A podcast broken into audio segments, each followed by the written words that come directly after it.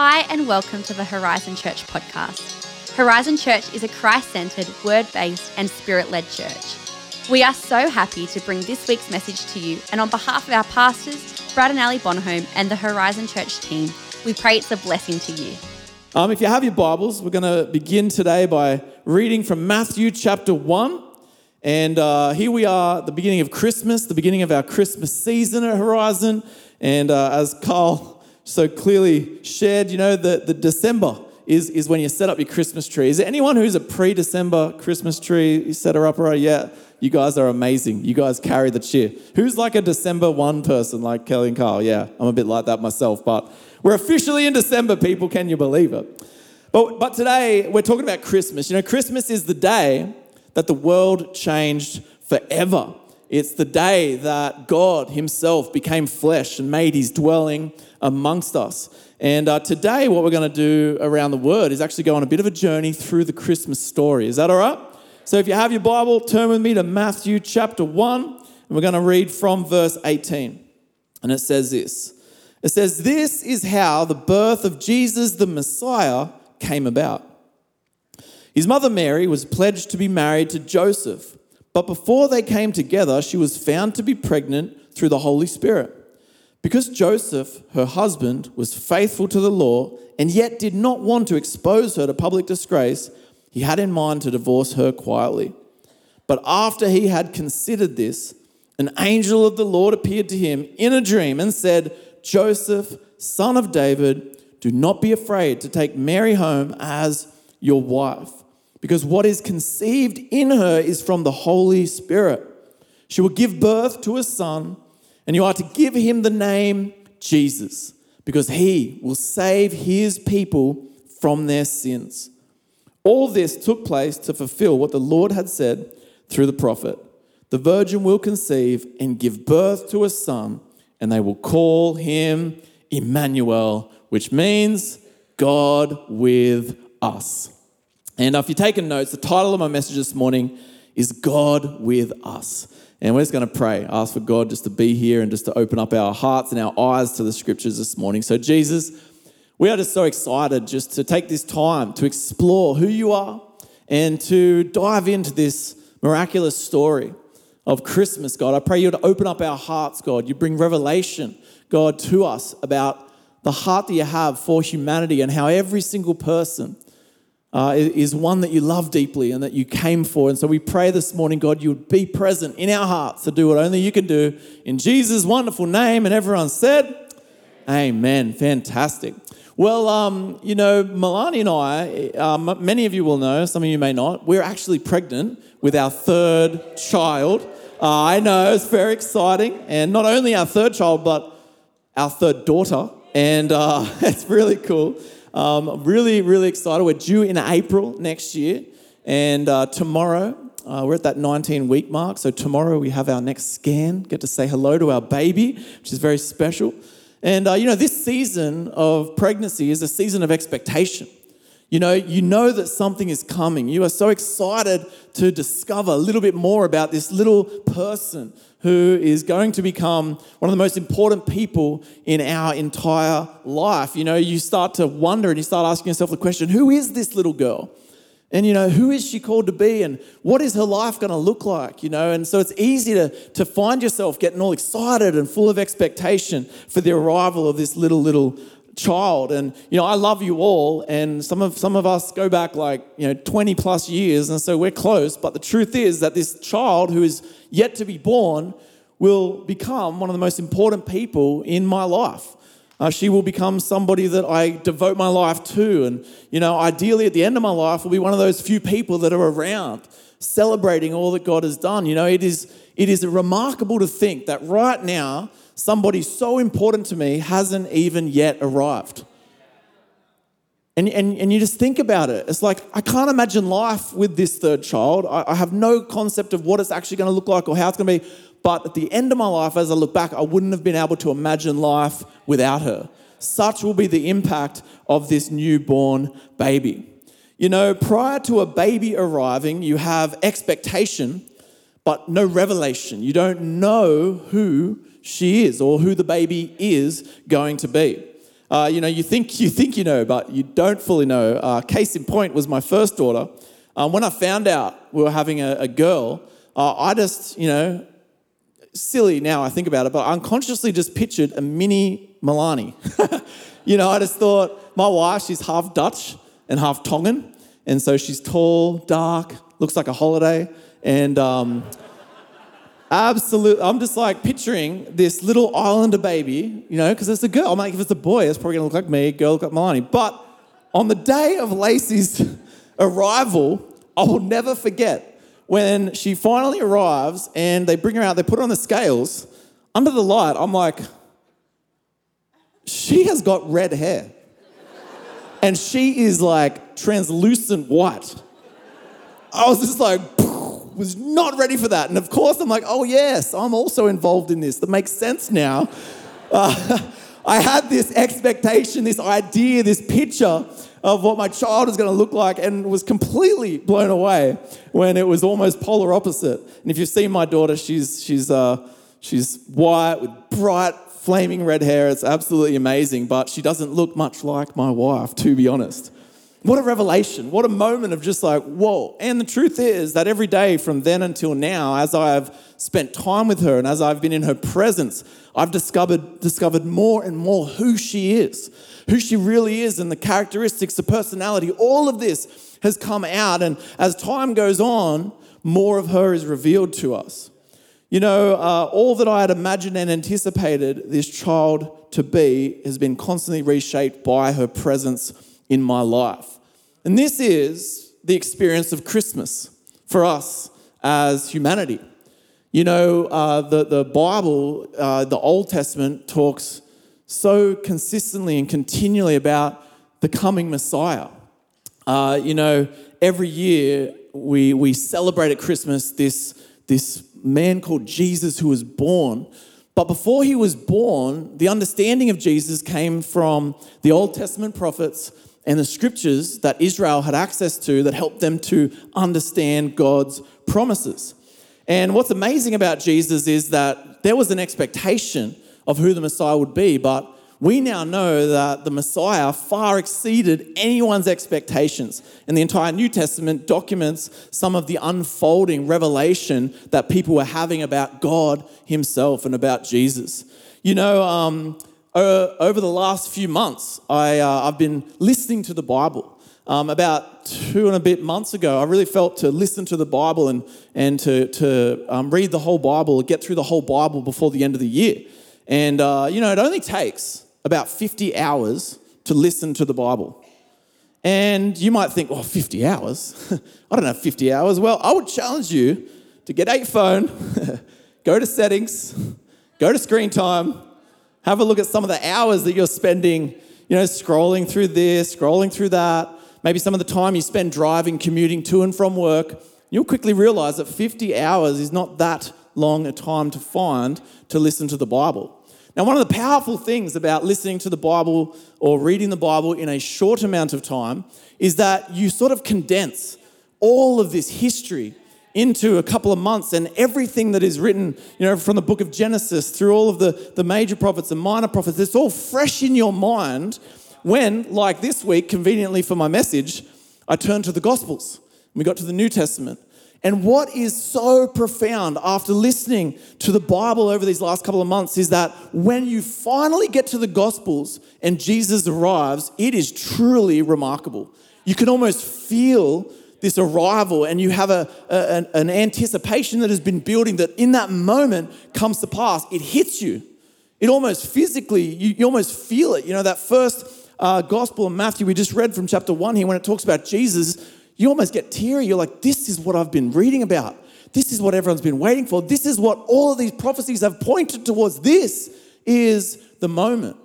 One of the ways I can sort of explain it is it's almost like, you know, you get up before the sun and, you know, you, are outside and maybe you're down the beach or somewhere like that and you're looking out there over Cronulla, everything's dark, but then slowly it starts to get a little bit brighter, you see a little bit more, comes a little bit clearer, but there is no mistaking that moment when the sun, bang, pops up over the horizon, it hits you. It is, whoa, it is noticeable when that sun comes up. And I'm telling you, you read through the Old Testament and you're getting insight, you're having this sort of idea about, about what's coming. But that moment that Jesus arrives on the scene, Christmas, that very first Christmas when Jesus, God Himself, comes, bang, it hits you. And you are like, wow, isn't this absolutely amazing? You know, by the time of Mary's pregnancy, the expectation of the Messiah, it had come to take on a certain form. So you've got to realize that that those who were around when Jesus arrived didn't have the hindsight that we now have. They didn't have the 2,000 years of theological discussion to try and understand, you know, Jesus and the Trinity and God and, and what he did through the cross. And they literally had the prophets, they had the Torah, they had the writings, they had what they had, and they had created a narrative about who this Messiah would be. Who did they think it was? They thought it was going to be another King David. Because, man, they were the glory days of Israel. We're going to have a ruler like King David who comes and brings us back into that place of victory. They're going to conquer the Romans, they're going to conquer the oppressors, they're going to write, we're going to become who we were meant to be. And they picture this victorious military ruler who will come back and overthrow the government and take control for the people of Israel again. They think of Joshua, you know, the one who took the promised land. They are like, God, we need Joshua to return us back to our promised land. This is from you, and we need it uh, uh, from, from a leader, God, who can take it by force. But what's amazing is that Jesus, when he arrives, he didn't inaugurate his kingdom with military might, but with teaching. I want to read this scripture in Luke chapter 4, which is sort of the launch of his ministry years. And in verse 16 to 20, it says this it says, He went to Nazareth, this is Jesus we're talking about, where he had been brought up, and on the Sabbath day he went into the synagogue, as was his custom. And he stood up to read, and the scroll of the prophet Isaiah was handed to him. Unrolling it, he found the place where it is written, The Spirit of the Lord is on me, because he has anointed me to proclaim good news to the poor. He has sent me to proclaim freedom for the prisoners and recovery of sight for the blind to set the oppressed free, to proclaim the year of the Lord's favor. Then he rolled up the scroll, gave it back to the attendant, and sat down. And the eyes of everyone in the synagogue were fastened on him. And he began by saying this to them Today, this scripture is fulfilled in your hearing.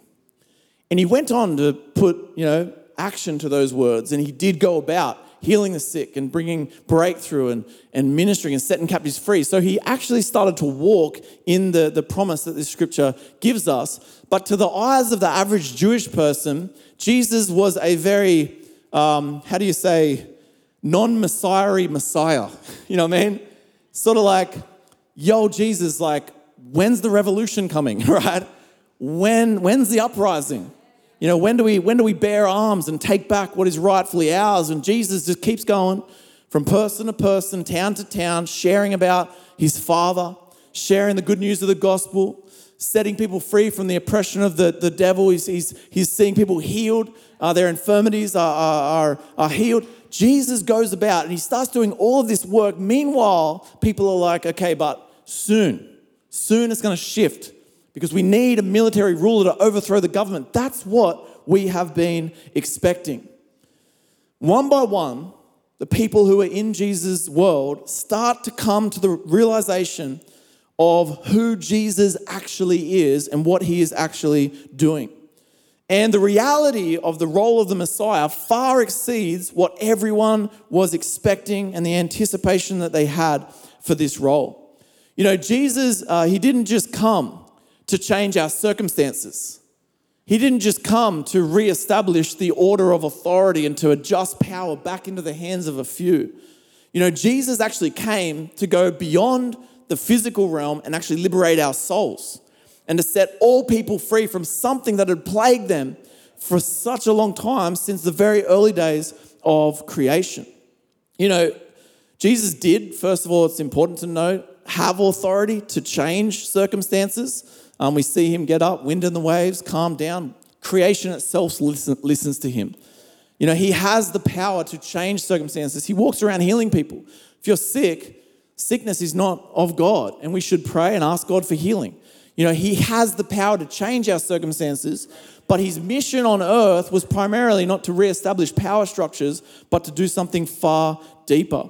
You know, when talking to Pilate, Pilate says, Are you the king of the Jews? He's like, Well, you know, you say so. And then he says to, to Pilate, like, you know, uh, Pilate sort of asking and wondering, Where is this kingdom that you're building? And this is what Jesus says back to him in John 18, verse 36. Jesus said, My kingdom is not of this world. If it were, my servants would fight to prevent my arrest by the Jewish leaders, but now my kingdom is from another place. You know, Jesus is not just dealing with the Roman oppressors or the Persians or the Greeks or the Babylonians or Assyrians before them. He's not just trying to remove those, uh, the, the enemies of, of Israel. And he's also aware that Israel itself, you know, when it was in power, was still subject to the greater problem of sin that, that all people have. And there were rulers who were from Israel who were not able to lead the, the nation as God had ordained them to. And so Jesus knew it wasn't just about putting a particular people group back in a position of authority, it was about setting people free at a far deeper level. And Jesus, what he's actually doing is returning not to a particular um, oppressor to push back, but all the way back to the original oppressor and to bring people back to the moment of corruption and to set them free from what began all the way back in Genesis chapter 3 with the fall. And Jesus' mission is to actually go and resolve that problem from which all brokenness, all sin, all error, all evil comes from. And he defeats, his goal is to defeat not, not a group of people, but the enemy itself. You know, um, the, the, the scripture in Ephesians 6, verse 12, clearly makes it uh, known that our struggle is not against flesh and blood, but against the rulers and against the authorities and against the powers of the dark world and against the spiritual forces of evil in the heavenly realm. So, what Jesus is actually doing, he is resolving the issue of sin and death itself that has plagued every single person that has lived and, uh, and that will live without his intervention. You know, um, human corruption, you know, w- was something that has affected us all. And today you might be thinking, well, it's affected me. You know, you are very aware of your own brokenness. And it doesn't take long, you know, to, to switch on TV or to, to walk past a newsstand to realize that it's not, not just a personal problem, it is a global uh, social problem as well. That there is so much brokenness in our world. And this is not the heart of God. And ultimately, all of this has come about from back in Genesis 3 when people chose to become like God rather than to trust God. And they put themselves in the place of God, and that, that decision to separate themselves from God actually cut off that, that life that God intended them to have with Him. All of a sudden, there was separation from our Creator, separation from life itself. And Jesus comes at Christmas to solve that problem. I might just ask our keys player just to come, and I'm just going to read a couple of scriptures to you, and we're actually going to go back and sing that carol. And I really pray that this morning, as we sing the lyrics of this profound carol, and carols are so amazing in that they capture so much theology, and they actually are a declaration of truth in many ways. And I love how you can be walking through secular society, people without even realizing it are declaring these things and all it takes is the Holy Spirit to breathe on some of these things for people to become aware of the power of these words. But we're going to sing it in a minute. And as we do, I want to encourage you come on, come with fresh eyes and an open heart. But we have Jesus who arrives at Christmas. And this is what the writer of Hebrews explains his role is. In Hebrews 2, verse 14 to 17, it says, Since the children have flesh and blood, he too shared in their humanity so that by his death he might break the power of him who holds the power of death. And Joel so brilliantly shared this around communion. That is the devil. And free those who all their lives were held in slavery by their fear of death. For surely it is not angels he helps, but Abraham's descendants. For this reason, he had to be made like them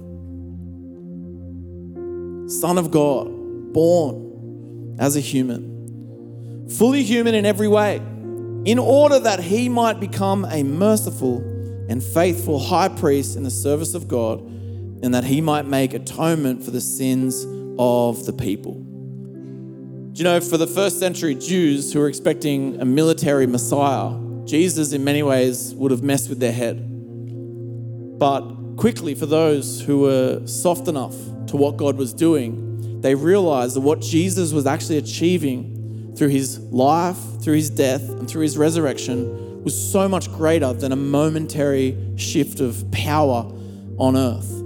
It is freedom for all people, it is the forgiveness of sins, it is reconciliation with God Himself.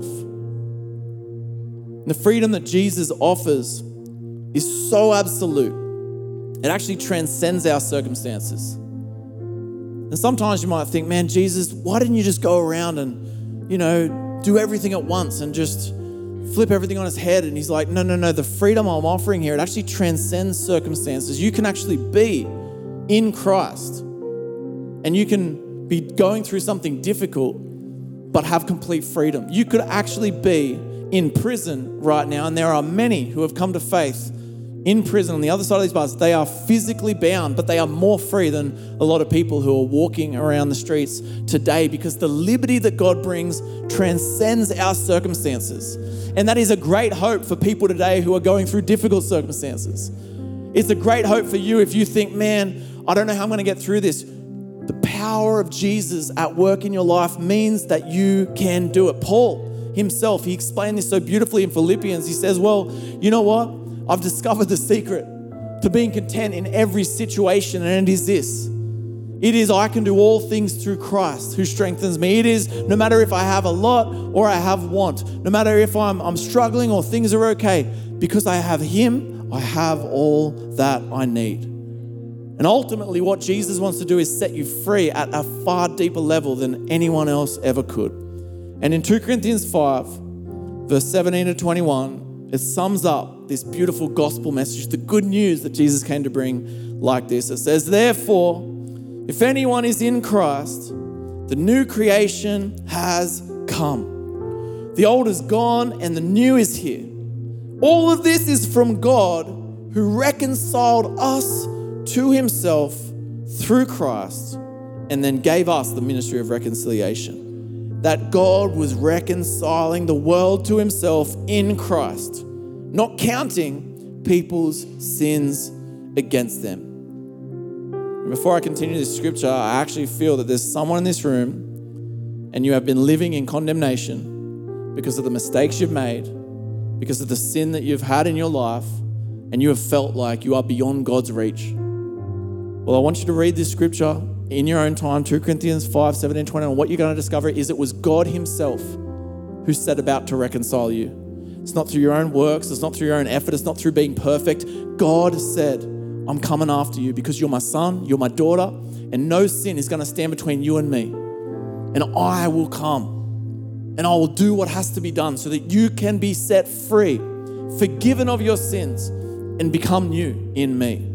Goes on to say, and he's committed us to the ministry of reconciliation. We are therefore Christ's ambassadors, as though God were making his appeal through us. We implore you on Christ's behalf, be reconciled to God. God made him who had no sin be sin for us, so that in him we might become the righteousness of God. You know, a great way to think about what Jesus achieved when he came to earth is this. You know, God didn't just whipper snipper the weeds. you know, you ever hacked a garden full of weeds with a whipper snipper? It looks good for a moment. But who knows, those weeds are coming back, oftentimes in greater number. You know, Jesus didn't come to whipper snipper these weeds. He actually inserted himself, plunged himself into the soil of humanity to uproot the weed altogether. He went down into the depths and he dealt with once and for all the issue of sin and the one who had led humanity astray, the devil. The Bible says that he is victorious over death and Hades. He holds the keys to death and Hades. And teaches us that all who are in him are new creations. You know, Jesus ushers in this kingdom, and all who are in Christ are a part of this kingdom and are reconciled to God. You know, the scripture we read at the start it basically lands at this angel telling Joseph about who Jesus is and, and what he is going to do. It says, You shall name him Jesus. You shall name him Jesus, for he will save the, his people from sin. Jesus came to save us from our sin. That is what Christmas is all about. And all who are in him, all who are his people, experience the fullness of this forgiveness. Jesus, Emmanuel, God with us. What we believe and what we celebrate at Christmas is an absolute miracle. And it is far greater than circumstantial change or behavior change. It is an absolute liberation of our soul from the grip of the enemy who would keep us bound and separate from God. And it brings us back into reconciliation with the one who is life. And as you are reconciled to God, the life of God begins to flow. And this is what we saw in the ministry of Jesus, the kingdom of Jesus. Wherever he went, the forces of darkness were pushed back. Wherever he went, the effects of sin were denied. Wherever he went, healing came. Wherever he went, liberty came. Wherever he went, there was breakthrough. Wherever he went, people had revelation. Wherever he went, the oppressed were set free. Can you see that wherever he goes, where his presence is, transformation takes place? And that is what Christmas is truly all about introducing people to the story of Jesus. And that's what Christmas is, where we remember who he is. Just going to ask the band to come back up, and I'm just going to ask all of us, why don't we just stand now? And before we sing this, this carol, which is in its, in its you know, essence a powerful worship song, I'm going to pray for you. And just right now, why don't you just close your eyes and maybe just open up your heart towards God, maybe open up your hands towards heaven and just lean into God right now. And maybe for you, Christmas and the power of Christmas has sort of drifted from the front of your mind. It stopped being something that is present in your day to day. We don't celebrate something that happened once and, and, and was done. We celebrate something that began all those years ago and continues into eternity. And every single day, the promise of Christmas is I am with you. I am with you. Where you were once alone, you are no longer alone. Where you once were on your own, you are no longer on your own. I have come. I have forgiven your sin. I have dealt with the problem so that you in me can be reconciled to the Father and can experience life and life to the full. And so, right now, if you are not walking in the liberty that Jesus won for you, if you are not experiencing the power of freedom that God has for you, if you are, have sickness in your body and you, you want to come back to God and ask for His healing touch, if you need to hear God's voice, then wherever you are right now, that is yours in Christ. Let's not live another moment without the awareness that God is with us. Thanks for listening to this week's message. For more info about Horizon Church, please visit our website at hz.church. Have a fantastic day, and we hope to see you again soon.